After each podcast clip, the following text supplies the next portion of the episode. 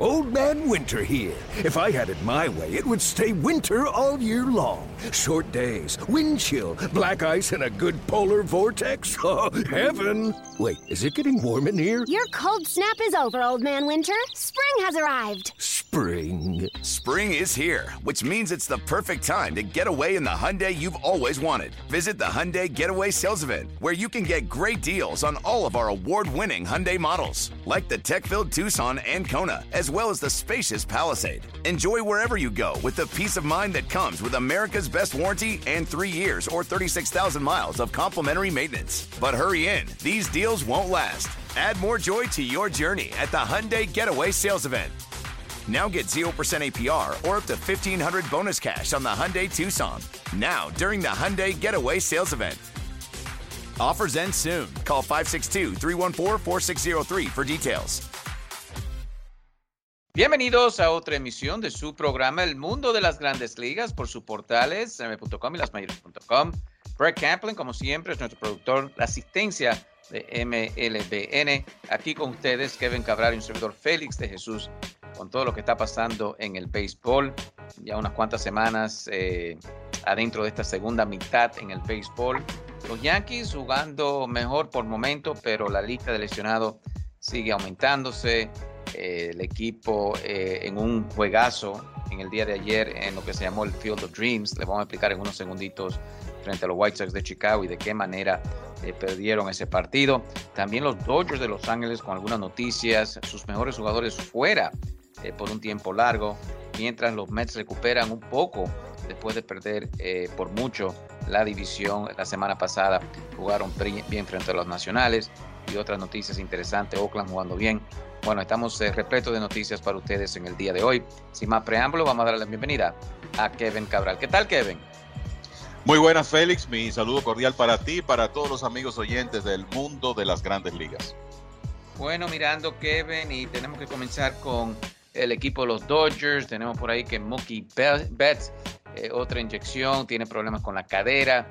El equipo lo trató de poner en la segunda base para tratar de aliviar un poco el dolor. Eh, Clayton Kershaw eh, fuera eh, también hasta el mes de eh, septiembre posiblemente. Y extienden eh, a Trevor Bauer hasta el 20 de agosto eh, sin poder jugar. Tiene un caso pendiente eh, con las grandes ligas. ¿Qué ha pensado de, de estos tres jugadores, todas estrellas para el equipo de los, de los Dodgers? Sí, adquieren a Trey Turner y Max Scherzer, como todos sabemos, pero para cualquier equipo perder 13 de esos jugadores grandes lo va a afectar. No, definitivamente, y con unos gigantes de San Francisco que sencillamente no ceden, o sea, continúan jugando un béisbol por encima de las expectativas y eso le ha hecho la vida más difícil a los Dodgers para alcanzarlos, el tema de las lesiones que han tenido. Y bueno, ya sabemos que Clayton Kershaw no va a reaparecer hasta septiembre. Danny Duffy, que fue adquirido desde Kansas City, tampoco estará listo para lanzar hasta septiembre. Betts en lista de lesionados con un problema en la cadera que venía afectándolo a lo largo de la temporada y él no estaba jugando en plenitud de condiciones. Ya parece que llegó un punto que la molestia era tal que provoca que vaya a la lista de lesionados. Y lo peor es que no parece ser un tema de 10 días, Félix, sino que esto podría ser una lesión que tome más tiempo para Betts regresar. También está fuera Justin Turner, tiene la situación de Trevor Bauer. Y esto es una demostración de por qué es tan difícil repetir en el béisbol, porque no hay dudas que cuando este equipo está completo es la mejor escuadra del negocio, tienen un tremendo sistema de fincas, mucha profundidad en cuanto a material joven, por eso lograron, por eso pudieron hacer ese movimiento para adquirir a Max Scherzer y Trey Turner, pero eh, las lesiones han sido demasiado ahora está la situación de Trevor Bauer, que como tú decías, bueno, pues ahora su licencia administrativa se extiende hasta el 20 de agosto. Y yo creo que ya los Dodgers deben estar pensando en función de que quizás no cuenten con Bauer más en esta temporada. E incluso puede ser que Bauer no se ponga más el uniforme de los Dodgers, considerando que él tiene una cláusula de escape después de, de esta temporada. Además de que hay que anticipar, o sea, es una posibilidad que él sea suspendido cuando todo este proceso de investigación concluya. Por eso los Dodgers hicieron ese movimiento con Washington, por eso firmaron a Cole Hamels. eh, para tratar de sobrevivir todas estas lesiones. Yo creo que el, equipo no va a tener problemas para clasificar, pero para poder llegar lejos en los playoffs, Félix, tendrán que pasar por el, partido de Wild Card. Por lo menos eso es lo que se perfila en este momento. Eh, de nuevo, los gigantes de San Francisco han sido, yo te diría que el equipo más consistente del béisbol en esta temporada. Tienen el mejor porcentaje de ganados y perdidos de, las grandes ligas y ventaja de cinco juegos. Y ciertamente restan partidos entre Gigantes y Dodgers, pero ya creo que el, como que hemos tenido suficiente tiempo para concluir que lo de los Gigantes va en serio y que ellos son el equipo que tiene mejor posibilidad de ganar esa división. Eh, no, definitivamente. El otro equipo en esa división son los padres de San Diego. Eh, Kevin, y mencionamos lo de Fernando Tatis Jr., otra vez problema en el hombro. El equipo lo ha tratado en el outfield. Eh, se dice que, que, van a tratar un último intento eh, para tener a Tatis Jr. en la alineación y el equipo de verdad lo necesita. Los padres se siguen ahí jugando, diría más o menos, ¿no? Mientras Cincinnati mejora también, están a tres y medio del wild card, el equipo de los Rojos de Cincinnati. pero la situación de los padres, Kevin, un, un, equipo que de verdad quiere entrar a los playoffs este año, lo hizo el año pasado, tienen todo el momentum de eso de, de Tatis Jr., de, que se está jugando eh, con jugadores que ellos adquirieron este año para competir y, y simplemente están en una plena pelea para eh, con Cincinnati por, por, el wild card. Correcto, y con estas lesiones, eh, yo te diría que hasta cierto punto, los padres tienen tres juegos y medio de ventaja sobre los rojos en este momento, o sea que están en una posición todavía, vamos a decir, bastante cómoda, pero Ayer salió lastimado Yu Darvish con molestias en la espalda. Habrá que ver qué significa eso en, en términos del tiempo de ausencia de Darvish. Tienen a Dinelson Lamet fuera. Chris que está lastimado también. Obviamente Mike Clevinger ha, ha perdido toda la temporada. En otras palabras, la rotación de los padres está diezmada en este momento. Y agrégale a eso la lesión de Tatis Jr., que se espera que, pueda, que juegue ya este fin de semana con el equipo de Arizona. Y eh, si eso es así, bueno, pues el equipo de, los padres tendrá a su principal jugador, el candidato número uno para el premio de jugador más valioso de la Liga Nacional en acción. Y creo que eh, tienen que cruzar los dedos para que el problema del hombro izquierdo de Tati, que lo ha perseguido durante toda la temporada, no reaparezca en lo que resta, porque si ocurre eso, posiblemente no lo veamos más en, el, en esta temporada de, de, de 2021 y se tome ya la decisión de que se haga la cirugía y se pueda resolver ese problema de manera definitiva. Así que los padres están en buena posición. Yo creo que una buena noticia para ellos, una muy buena noticia es que Blake Snell ha tenido un par de salidas positivas. Eh, obviamente tienen a Joe Musgrove, que a lo largo de la temporada eh, ha sido su mejor lanzador, pero tendrán que compensar con algunos hombres de menos experiencia, esas ausencias de Parak, de, de Darvish y de Lamed, que en el caso de Lamed lo único que ha podido darle a los padres en esta temporada es 34 innings y un tercio, y es uno de los imprevistos que ese equipo ha tenido que manejar. Mirando el otro equipo que estaba en primer lugar eh, la semana pasada, el equipo de los Mets, pero fue barrido por eh, pasado fin de semana por los Phillies de Filadelfia. Los Phillies eh, tomaron el comando de la, del líder en la división este de la Liga eh, Nacional, Kevin, pero bueno, le fue bien a los Mets eh, frente a Washington, unos partidos que estaban perdiendo, pero eh, vinieron de atrás. Pero el equipo con problemas, lo de Jacob DeGrom, declaraciones de Luis Rojas, que posiblemente no lo vamos a ver hasta el final de septiembre.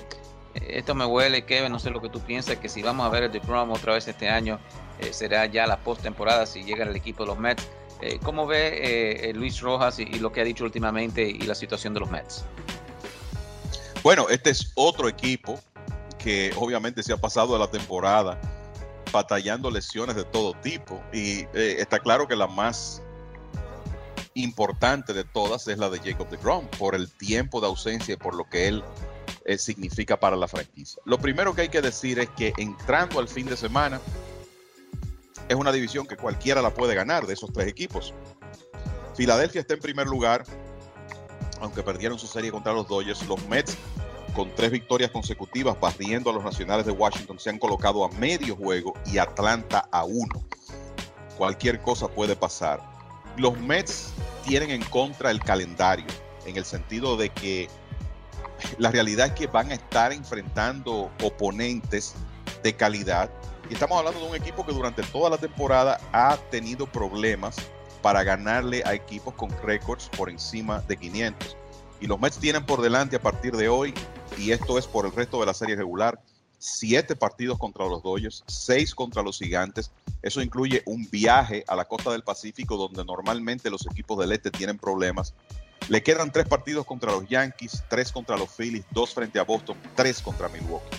Es un calendario extremadamente difícil y eso va a ser eh, la prueba de, los Mets en el resto de la serie regular mucho más exigente para ellos poder clasificar en esa lucha tripartita, ¿verdad? ¿verdad? Que también incluye a los Phillies de Atlanta, que obviamente han estado jugando mejor béisbol. Si vamos a ver la, lo que ha ocurrido después del Juego de Estrellas, esos otros dos equipos han estado jugando mejor béisbol. Y eh, no hay duda que eh, ahora que no hay esperanzas de que The Grom esté listo para principios de septiembre y que esto con suerte podría ser un asunto de la segunda quincena de septiembre, pues lo que implica es que la principal fortaleza del equipo no va a estar ahí, porque no van a tener a The Grom. Taiwan Walker parece que se ha agotado ya con la cantidad de entradas que ha lanzado. Hay que recordar que Walker es un lanzador que ha tenido sus lesiones, le hicieron una, una cirugía a Tommy John en la última temporada que pasó de 100 episodios fue en 2017 y parece que de alguna manera la carga de trabajo le ha afectado y ha sido básicamente un pitcher inefectivo después del juego de estrellas. Entonces, eso deja a los Mets con, una rotación muy dependiente de, de, Marcus Stroman, del recién adquirido Rich Hill, de un lanzador de primer año como Tyler McGill. O sea que y, también está Carlos Carrasco, obviamente, que no tiene buenos números en sus tres primeras presentaciones eh, de la temporada. Y este es un equipo que depende del picheo abridor, Félix, porque tiene una de las peores ofensivas de las grandes ligas. O sea, si, si revisamos todavía hoy los Mets con un total de 433 carreras anotadas, están en el lugar número 29 de las grandes ligas, número 28 de las grandes ligas. Solamente Texas y los Piratas de Pittsburgh han anotado menos carreras que esa ofensiva de los Mets. Entonces, eh, la, realidad es que cuando tú piensas no van a tener a Grom, Francisco Lindor sigue fuera, ahora Javi Baez eh, está fuera y está en situación día a día. Sabemos que no va a poder jugar en el partido del viernes contra los Dodgers. O sea, estamos hablando de jugadores de ofensiva importantes también. Entonces tú sumas lesiones, calendario. Y hay que decir que va a ser una prueba de fuego para los Mets el resto de esta temporada. y tratar de clasificar, eh, no hay duda que, aunque están ahí, ¿verdad? Están en, plena competencia, inclusive empatados en la columna de las derrotas con, con los Phillies. Eh, la verdad es que van a tener que, el, en, en un entorno que no es muy a favor de ellos, pues sacar de abajo y ganar partidos importantes. Y no, mirando estas dos semanas que le queda al equipo los Mets, ¿no? Como tú lo mencionaste, Kevin, tres frente a los Dodgers en el City Field, pero entonces van a la costa oeste.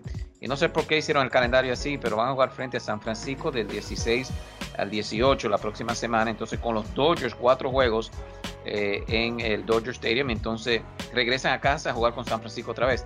Eh, no sé, no, no, no, el schedule de San Francisco un poquito más eh, leve, pienso, y, y, después de esto sí, el equipo se queda básicamente en la costa este, sí va a salir con tres partidos a Milwaukee a finales de septiembre, pero interesante porque yo creo, no sé qué piensa Kevin, que estas dos semanas será vital para los Mets, por lo menos irse 500. Si se van 500, yo creo que, que ha sido una buena dos semanas. Correcto, entonces tú te encuentras porque estamos en una etapa que cuando tú, cuando tú tienes una lucha cerrada, el tema de la fortaleza de los oponentes que restan e, es algo que hay que observar. Porque bueno, sabemos que es béisbol y que cualquier equipo le puede ganar a otro, pero tú siempre vas a preferir un calendario contra los equipos más débiles. Si tú te encuentras, por ejemplo, con la situación de los Phillies de Filadelfia, tienen siete juegos pendientes contra Arizona, tres contra los Marlins de Miami, cuatro contra Colorado, mejor dicho, son seis contra los Marlins, cuatro contra Colorado, cuatro contra los Piratas de Pittsburgh, tres contra los Orioles de Baltimore. Es un calendario mucho más benigno que el de los Mets. Y claro, al final del día, tú vas a tener que jugar la mayoría de, tus partidos contra los equipos de tu división.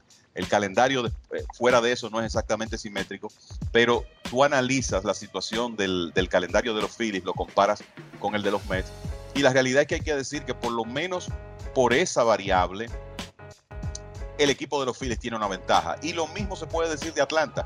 Los Bravos tienen seis juegos pendientes contra Washington, seis contra Miami, siete contra Colorado, tres contra los Orioles de Baltimore, cuatro contra, contra los Diamondbacks de Arizona.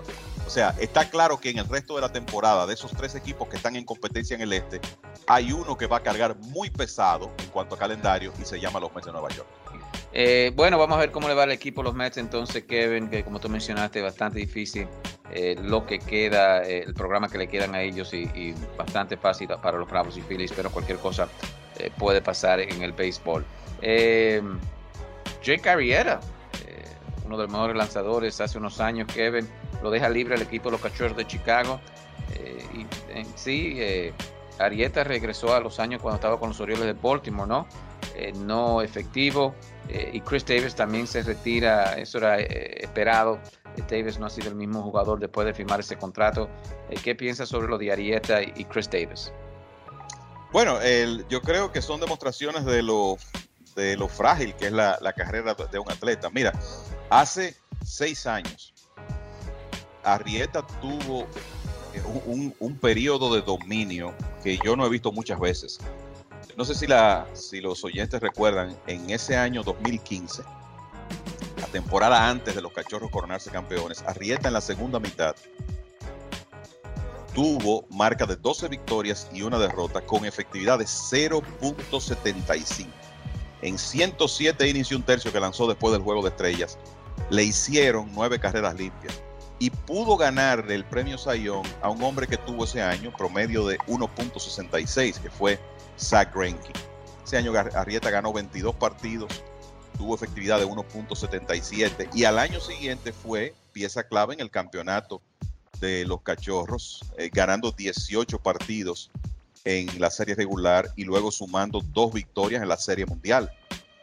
O sea, eh, él tuvo un momento que fue un real as de rotación. Sin embargo, después que salió de los Cachorros, comenzó un descenso en sus años con los Phillies y ahora regresó eh, al, equipo de los Cubs, pero la realidad es que estaba metido en una, en una racha que claramente indicaba que ya las facultades no eran las mismas.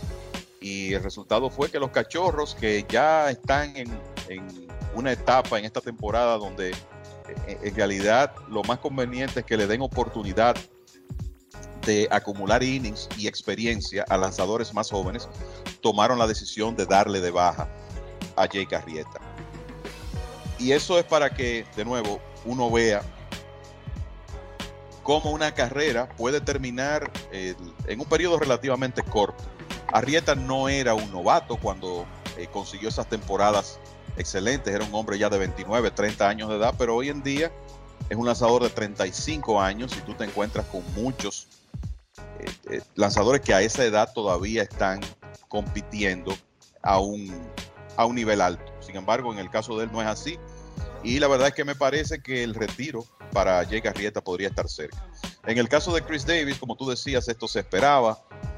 Eh, Davis no ha estado saludable últimamente, fue operado de una cadera y esa, lesión fue precedida por un periodo horrible en, el aspecto ofensivo. O sea, eh, Davis después de esa gran temporada en el 2013 cuando pegó 53 cuadrangulares, y de hecho podemos decir que en el 2015 también tuvo una muy buena, conectando 47 honrones, remolcando 117 carreras.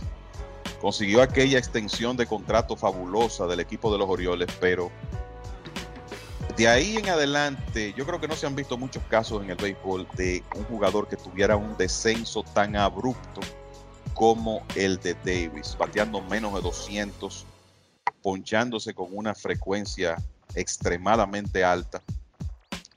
Él era de los jugadores que utilizaba la sustancia esta Aderal y recuerdo que en un momento eh, le, ya no le aceptaron la, la exención para poder seguir tomando ese, ese medicamento y me luce que eso tuvo que ver con la decadencia de Chris Davis, que de nuevo fue extremadamente rápida y dramática. Y lo único que mantuvo a Davis unos años más en grandes ligas era ese contrato que le pagaba 23 millones por temporada, inclusive hasta el 2022. Eh, una pena porque en un momento, en realidad, en, su pico fue un, un, tremendo bateador de poder que llegó a terminar tercero en 2013 en las votaciones del premio de jugador más valioso. El, pero la verdad es que la decadencia de, Davis comenzó temprano, yo te diría que alrededor de los 30, 31 años, y nunca más fue el mismo. Mm, bastante interesante. Eh, los Orioles sí le van a pagar eh, lo que resta de salario. Eh, claro, llegaron a un acuerdo Davis y el equipo de los Orioles de Baltimore. pero para, por lo menos para Baltimore ya cierra ese capítulo y vamos a ver si comienzan a firmar jugadores. Corbin Burns empata una marca de ponchar a 10 en línea. Eh, me parece que Aaron Nola y Seaver también lo hicieron. Y Kevin sigue este picheo, aparte de Burns, el, picheo de los cerveceros eh, lanzando bien.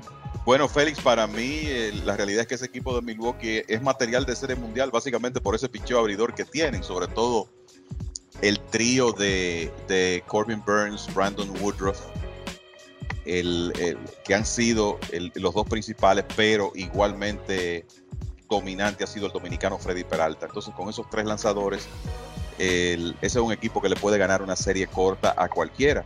Y lo de Burns, que obviamente tiene el stuff para conseguir eh, muchos ponches, pero yo creo que esto eh, subraya una, una, vez más eh, los cambios que hemos visto en el béisbol, sobre todo con la frecuencia de los ponches, cómo eso ha aumentado de manera dramática. Tú y yo crecimos recordando ese juego de 1970 cuando Tom Seaver ponchó los últimos 10 bateadores que enfrentó contra los padres de San Diego como un, un día icónico en la, de esa era de dominio de, Tom Seaver. Que eh, en, esa misma fecha, 22 de abril de 1970, logró esa marca de 10 ponches consecutivos y se convirtió en el primer lanzador que lograba 19 en un partido de 9 entradas. Y claro, esa, esa marca cayó en 1986 por Roger Clemens. Y hemos visto ya unos juegos de 20 ponches. Así que Burns, como tú dices, se convierte en el tercero porque después que nos pasamos 51 años sin ver otro juego de 10 o más ponches, hemos tenido dos en 2021. Primero lo hizo Aaron Nola el 25 de junio contra los Mets y esta semana lo hace Burns contra el equipo de los Cachorros de Chicago. Y yo creo que es importante mencionar, Félix, que en los últimos 15 años hemos tenido 10 partidos de por lo menos 9 ponches consecutivos. O sea, hay una serie de lanzadores que se acercaron peligrosamente a esa marca de Siever. Y ahí tú te encuentras con lanzadores de nivel, un futuro miembro del Salón de la Fama como Max Scherzer, otros excelentes como Jacob DeGrom y Jake Peavy. Pero también te encuentras con lanzadores del montón como un zurdo de Detroit llamado Tyler Alexander, Aaron Haran, Doug Fister, que también poncharon nueve en línea. Incluso ya en esta misma temporada, el venezolano de los Marlins, Pablo López, estableció un récord de ponches comenzando un partido con nueve en forma consecutiva, quebrando una marca de ocho que compartían Jim de Grom y Germán Márquez. Así que sabemos que los récords de acumulación, o sea, ponches en una temporada difícilmente caigan porque hoy en día los lanzadores raras veces tienen oportunidad de lanzar más de 6, 7 episodios en un partido. Pero en cuanto a un juego, yo creo que podemos concluir que no está lejos el día en que alguien ponche 11 en línea y rompa esa marca que de nuevo por mucho tiempo fue una de las actuaciones icónicas de uno de los mejores lanzadores de todos los tiempos y la figura cimera de la franquicia de los Mets como Tom Seaver. Reconocimiento para Corbin Burns, que ha sido dominante a lo largo de la temporada y logró esa hazaña esta semana.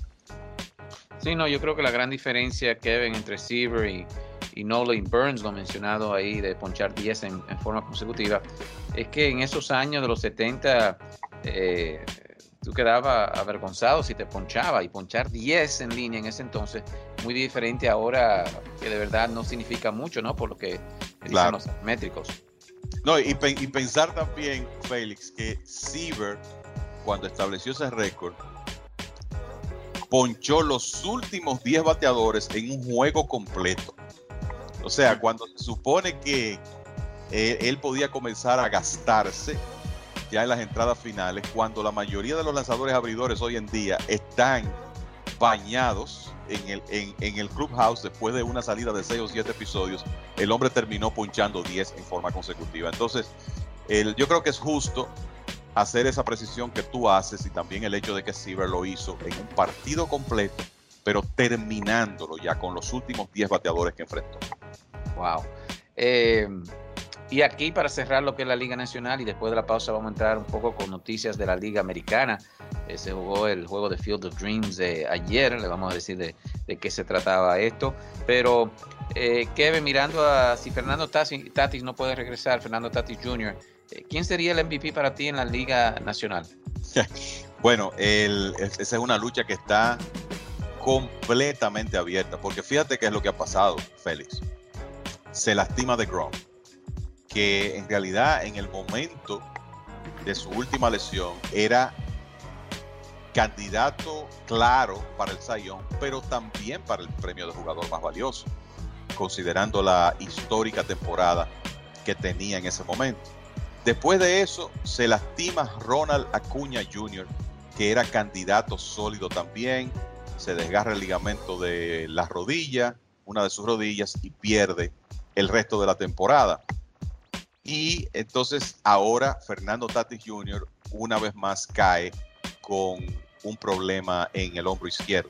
De nuevo, va a regresar este fin de semana y a mí particularmente me parece, Félix, que si él puede mantenerse saludable en este mes y medio, salir al terreno a diario y mantener un nivel de producción decente, ni siquiera eh, eh, esperar que mantenga lo que estaba haciendo, él va, a tener una gran oportunidad de ganar ese premio. Ahora, si se plantea el escenario de que se lastime otra vez, entonces sí es verdad que esa competencia está completamente abierta. En Filadelfia han comenzado a hacer una campaña por Bryce Harper que está caliente en un momento importante de la temporada y está cerca de un 300, 400, 500.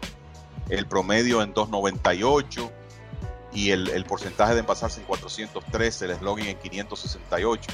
Pero Harper hasta este momento solo tiene 46 carreras remolcadas.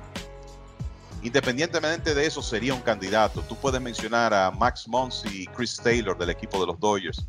Podrías mencionar a Nicolás Castellanos de Cincinnati, que es un equipo que está en competencia. me parece que después de un lento inicio, hasta el mismo Freddie Freeman podría meterse en la conversación si los Bravos ganan la división y él termina fuerte. Joey Boto, que está teniendo un tremendo repunte con, los Rojos. O sea, lo que se ve claro es que sin Tatis no hay un candidato que tú puedes decir, bueno, este es el líder, como sí ocurre en la Liga Americana, donde tú tienes dos candidatos muy claros, en Shohei Otani y Vladimir Guerrero Jr. Otani en este momento lo que está haciendo en realidad para mí provoca que él no tenga competencia para ese premio, independientemente de lo que Vladdy Jr. está haciendo en el aspecto ofensivo. Pero en el caso de la Liga Nacional, con Tatis fuera del escenario, yo creo que va a depender mucho de lo que ocurra con esa lista de jugadores que mencioné y quizá otros. El caso de Buster Posey, por ejemplo, que, que, no lo he mencionado, para ver quién finalmente se quedaría con ese premio de jugador más valioso. Bueno, está bastante interesante. Tendremos que ver entonces si puede eh, Tatis Jr. regresar y ser el mismo jugador que hemos visto aquí en los primeros cuatro meses eh, de acción en este año 2021. Vamos a una pequeña pausa, Brett, y al regreso entonces vamos con la segunda parte aquí del mundo de las grandes ligas con Kevin Cabral y Félix de Jesús. Ya regresamos. Don Aníbal Tequila. Tequila. Altos y refinados estándares seleccionados de agave azul para producir un excelente tequila. Don Aníbal Tequila Silver y Extrañejo ya se encuentra en estos lugares. En el Progreso, Liquor and Wine. En el 1440 Noble Avenue, en el Bronx. Ahí ya encuentras Don Aníbal Tequila, Silver y Reposado. El Progreso Wine and Liquors. Ahora con Tequila Don Aníbal, Silver y Reposado. Shoprite Wine and Spirits of Clinton. En el 895 de Paulison Avenue en Clifton, New Jersey. También ya encuentra Don Aníbal Tequila Silver y Extrañejo en New Rochelle, en la Casa de los Tequilas, con la variedad más extensa de tequilas en todo New York. La Casa de los Tequilas en Union Avenue en New Rochelle. Y como ya saben, en West New York, New Jersey, en Hollywood Liquors, 6006 de Park Avenue en West New York, New Jersey. Ahí también se encuentra Don Aníbal Tequila, Silver y Extrañejo. Y para usted que vive en el área de Scardell, New York, Don Aníbal Tequila, Silver y Extrañejo, en Midway Wine and Liquors. Midway Wine and Liquors, en el 973 de Central Park Avenue en Scardell, New York. Don Aníbal Tequila, distinción y calidad para quien gusta de un buen tequila.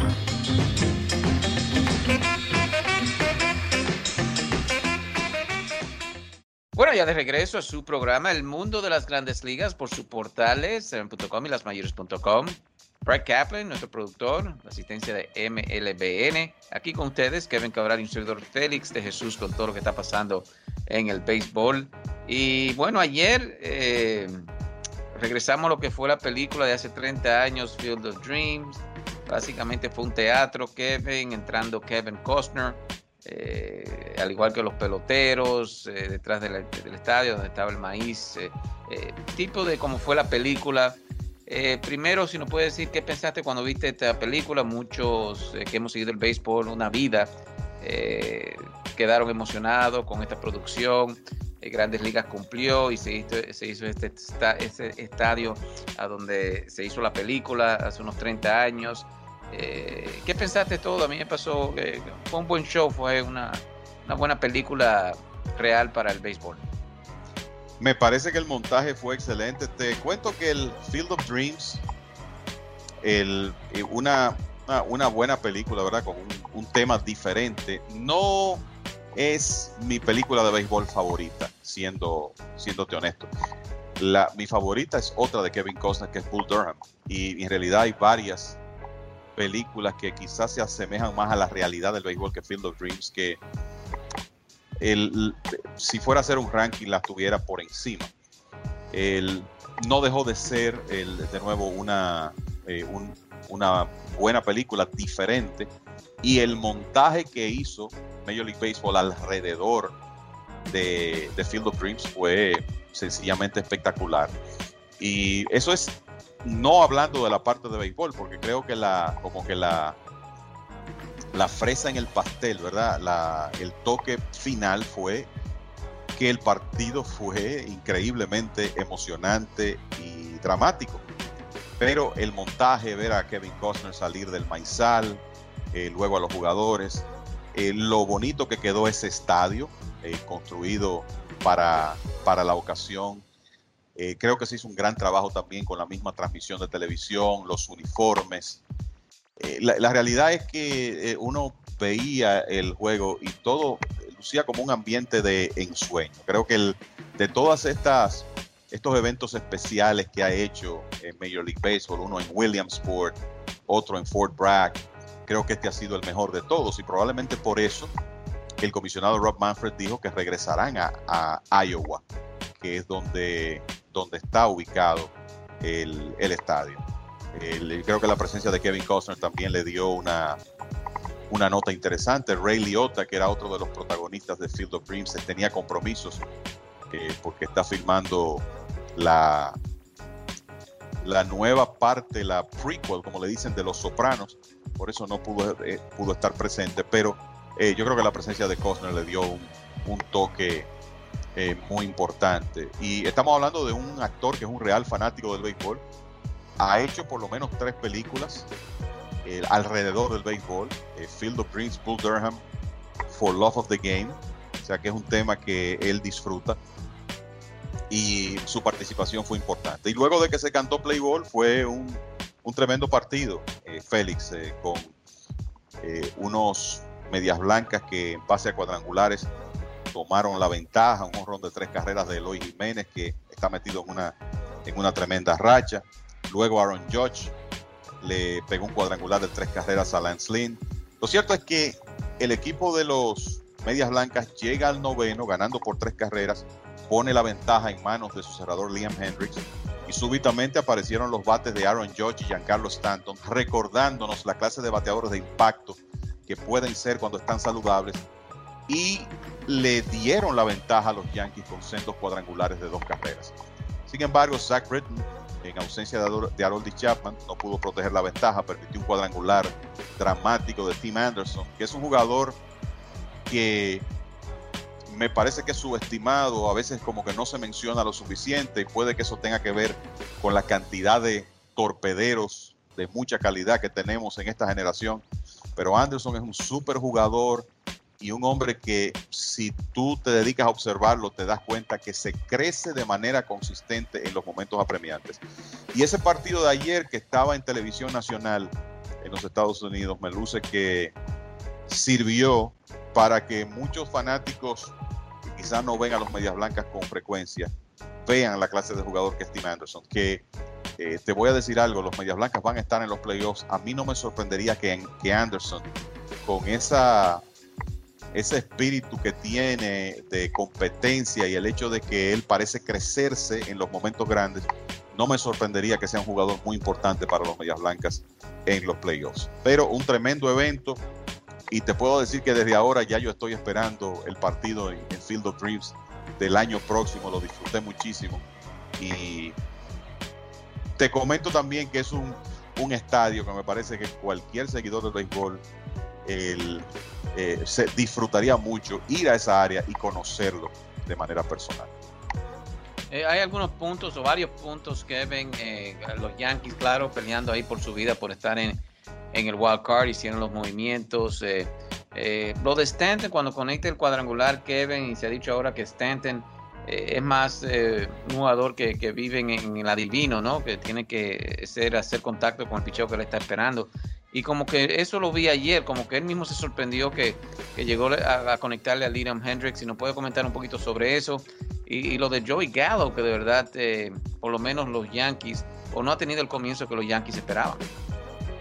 Mira, el, lo que ocurre con Joey Gallo es que es un, eh, eh, un jugador que en algunos momentos va a ser eh, frustrante para sus equipos porque él es de esos bateadores de rachas que tiende a meterse en slumps prolongados y está bateando 140 desde que llegó a los Yankees y ha remolcado tres carreras que fueron todas con un swing para decidir un, un partido. Galo estaba muy caliente cuando se produjo este movimiento, sobre todo de cara al juego de estrellas, pero después ha estado eh, en, baja, esa es la realidad, metido en un slump. Eh, con Galo, yo creo que eh, hay que aprender a vivir con el hecho de que los ponches van a ser frecuentes y el promedio de bateo va a ser bajo. Y él de alguna manera va a compensar eso porque es la clase de bateador que cuando comienza a conectar cuadrangulares, puede acarrear un equipo por 7, 10 días. Además de eso, negocia una cuota de bases por bolas que le permite normalmente tener un porcentaje de envasarse alto y es buen jugador defensivo. yo creo que es algo que tú has visto muchas veces, Félix, quizá está ocurriendo con Joey Gallo y es que un jugador llega a los Yankees, como que se pone una presión adicional, por lo menos al principio, y eso se refleja en su actuación. Lo cierto es que los Yankees necesitan que él despierte para darle un poco más de, el, vamos a decir, profundidad y de balance a esa alineación. Eh, en el caso de Stanton, yo lo, que creo anoche es que yo no sé si él estaba adivinando slider, pero lo cierto es que batió un buen lanzamiento. Slider en la esquina de afuera, pudo alarlo. Yo no sé hasta qué punto Stanton es un, es un bateador, eh, como, como, llaman, un guest hitter siempre. Lo que, lo que está claro es que cuando él está saludable y, hace buen contacto, la pelota va a salir del parque y él es capaz de también echarse un equipo sobre los hombros durante un periodo. Recordemos lo que hizo en, en, los playoffs el año pasado. En un ratito ahí, en unos 26 turnos, pegó 6 cuadrangulares. Yo creo que el problema de Stanton más que nada es el hecho de que no puede mantenerse saludable y que esos bateadores de fuerza, Félix, que se ponchan con frecuencia, eh, normalmente necesitan una serie de, turnos y de repeticiones para poder ponerse en tiempo. Y para tú, eh, eh, en realidad, quizá apreciar su producción, hay que verlo en una temporada de 162 partidos. Y, la realidad es que Stanton, después de su primer año con los Yankees, cuando a pesar de muchísimas críticas terminó con 38 jorrones y 100 carreras impulsadas, no ha podido mantenerse saludable. Bueno, hay que ver entonces lo que ofrece Stanton. Eh, varios jugadores de los Yankees eh, entra a la lista de COVID, Sánchez, Garrett Cole, para mencionar algunos. algunas lesiones ha tenido el equipo también. Kevin, pero este equipo sigue batallando, sigue o se están enfrentando a equipos como los Reales de Kansas City, se llevaron 2 de 3. Eh, qué importante para ellos por lo menos eh, eh, ganar algunos juegos frente a los White Sox antes de que comiencen a llegar ya sus estelares que están fuera de la alineación.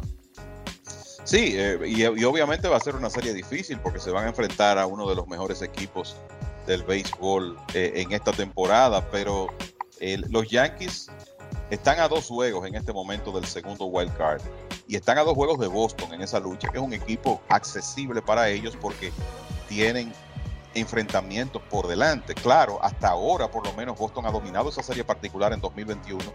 Y si los Yankees van a lograr clasificar, eso es algo que tiene que cambiar. Pero me parece que la política en este momento tiene que ser tratar de ganar series. Eh, tratar de ganar series de manera consistente. Y déjame decirte, los Yankees lo han hecho después del juego de estrellas, han ganado la mayoría de sus series, por eso se han acercado en la lucha. Y ciertamente ahora tendrán que hacerlo sin tener su equipo completo.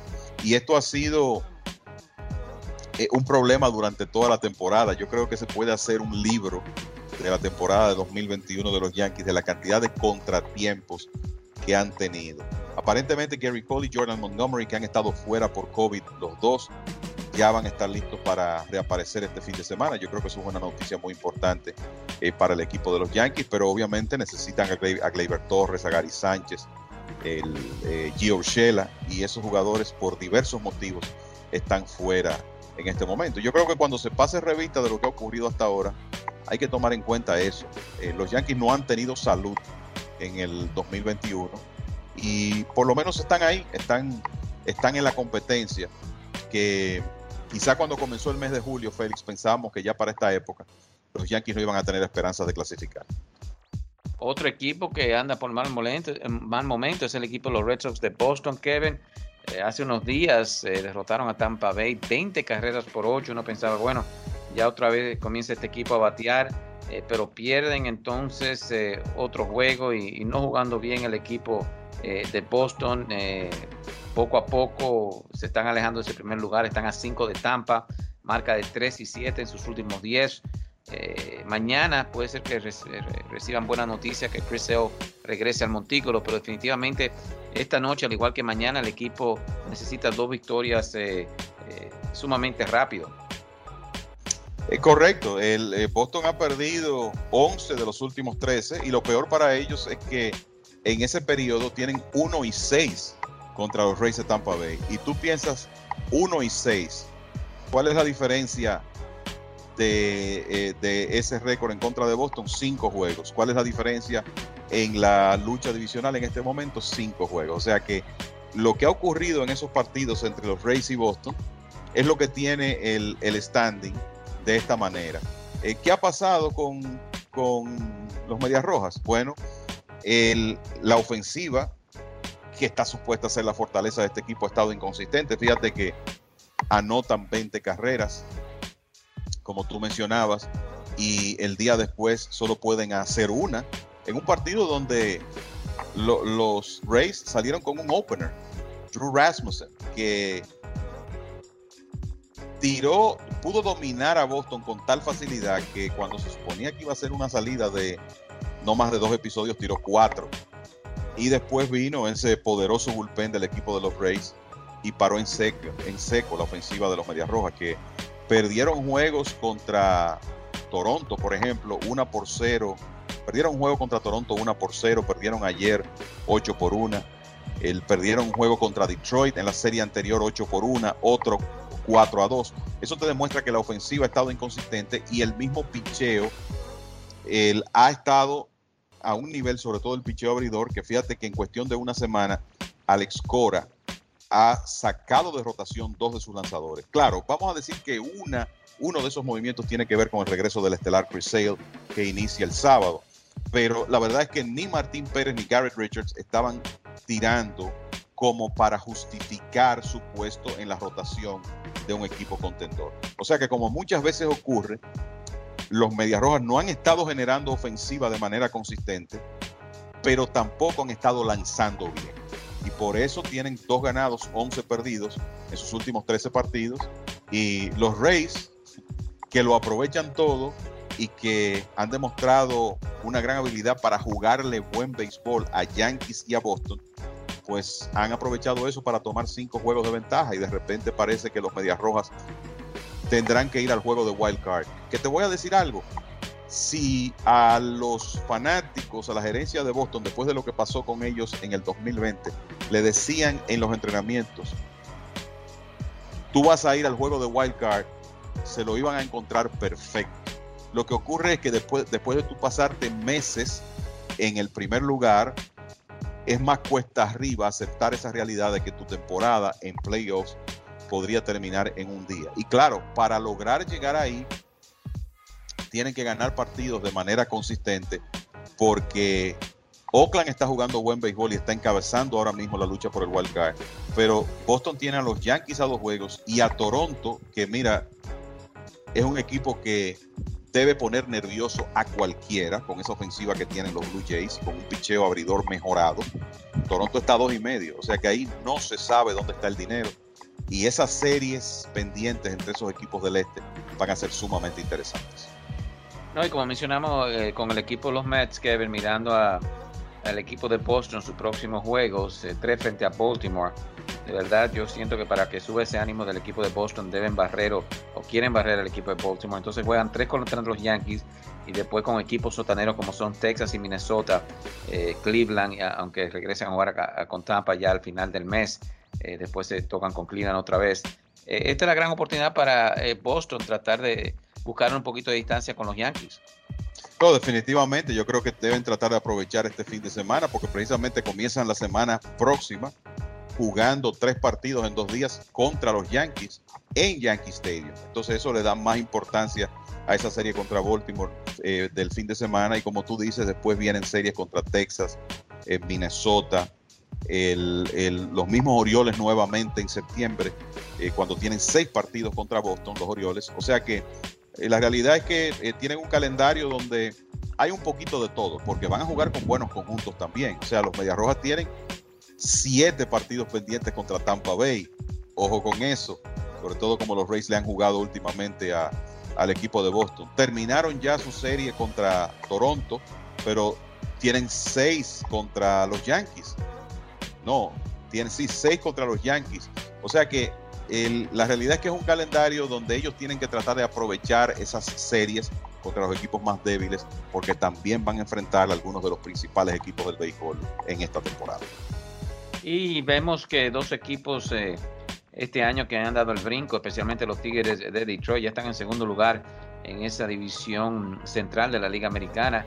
Miguel Cabrera buscando su cuadrangular número 500. Eh, y uno piensa también los angelinos que están jugando para 500, Kevin, si hubiesen tenido a Mike Trout la temporada completa, que hubiese sido ese equipo de, los angelinos, si no puede decir eso, y, Diotani básicamente eh, siendo el MVP en la Liga Americana. Mira, yo creo que el caso de Detroit es interesante. Detroit comenzó esta temporada perdiendo 24 de sus primeros 33 partidos. O sea, comenzaron con 9 y 24. Y eso como que estaba alineado con los pronósticos de que ellos iban a terminar cerca del sótano de, la, de la división central de la Liga Americana. Sin embargo, a partir de ese momento, estamos hablando 7 de mayo, ese récord de 9 y 24 después de una derrota el 7 de mayo. De ahí en adelante, ese equipo de Detroit ha ganado 48 partidos y ha perdido 36. Ha estado jugando muy bien por un periodo largo y han estado ganándole series a buenos conjuntos. Y por eso están en el segundo lugar, aunque con un récord todavía por debajo de 500. Pero yo creo que es un paso de avance importante para una franquicia que está en reconstrucción, que tiene una serie de lanzadores jóvenes. Y yo creo que tienen que entusiasmar a la fanaticada eh, el caso de Casey Mize, eh, Tariq Skubal, Matt Manning, tú comienzas a ver piezas y uno de los principales prospectos del béisbol en este momento es un inicialista que está supuesto a ser el cuarto hombre de esa alineación de Detroit por mucho tiempo, que es Spencer Torkelson. Tienen otro jardinero que es un gran prospecto, que es Riley Green. Así que de repente se ve bastante bien el, futuro del equipo de Detroit, quizás no para 2022, sino para 2023. Entonces, este fin de semana ellos tienen, están en, casa, están jugando una serie en el Comerica Park. Vamos a ver si Miguel Cabrera logra conectar ese cuadrangular 500, que lo convertiría en el jugador número 28 en llegar a esa cifra y el primero que lo haría con el uniforme de los Tigres de Detroit.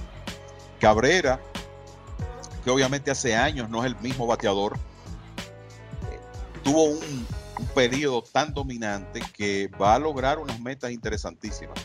500 cuadrangulares, está a 50 hits de llegar a 3000, quizás eso tenga que esperar a abril de 2022 y, necesita 20 carreras remolcadas para llegar a 1800. Uno de los mejores bateadores derechos que hemos visto que está comenzando a lograr unos números muy redondos. En cuanto a Anaheim, mira Félix, te digo la verdad, el, con Mike Trout, quizá ese equipo eh, pudiera sumar unas victorias más, pero cuando usted no tiene picheo, es muy difícil pensar en competir. Cuando usted no tiene un cuerpo de lanzadores abridores que, que lo mantenga en juego de manera consistente, es muy difícil tú pensar en ser un equipo de primera división.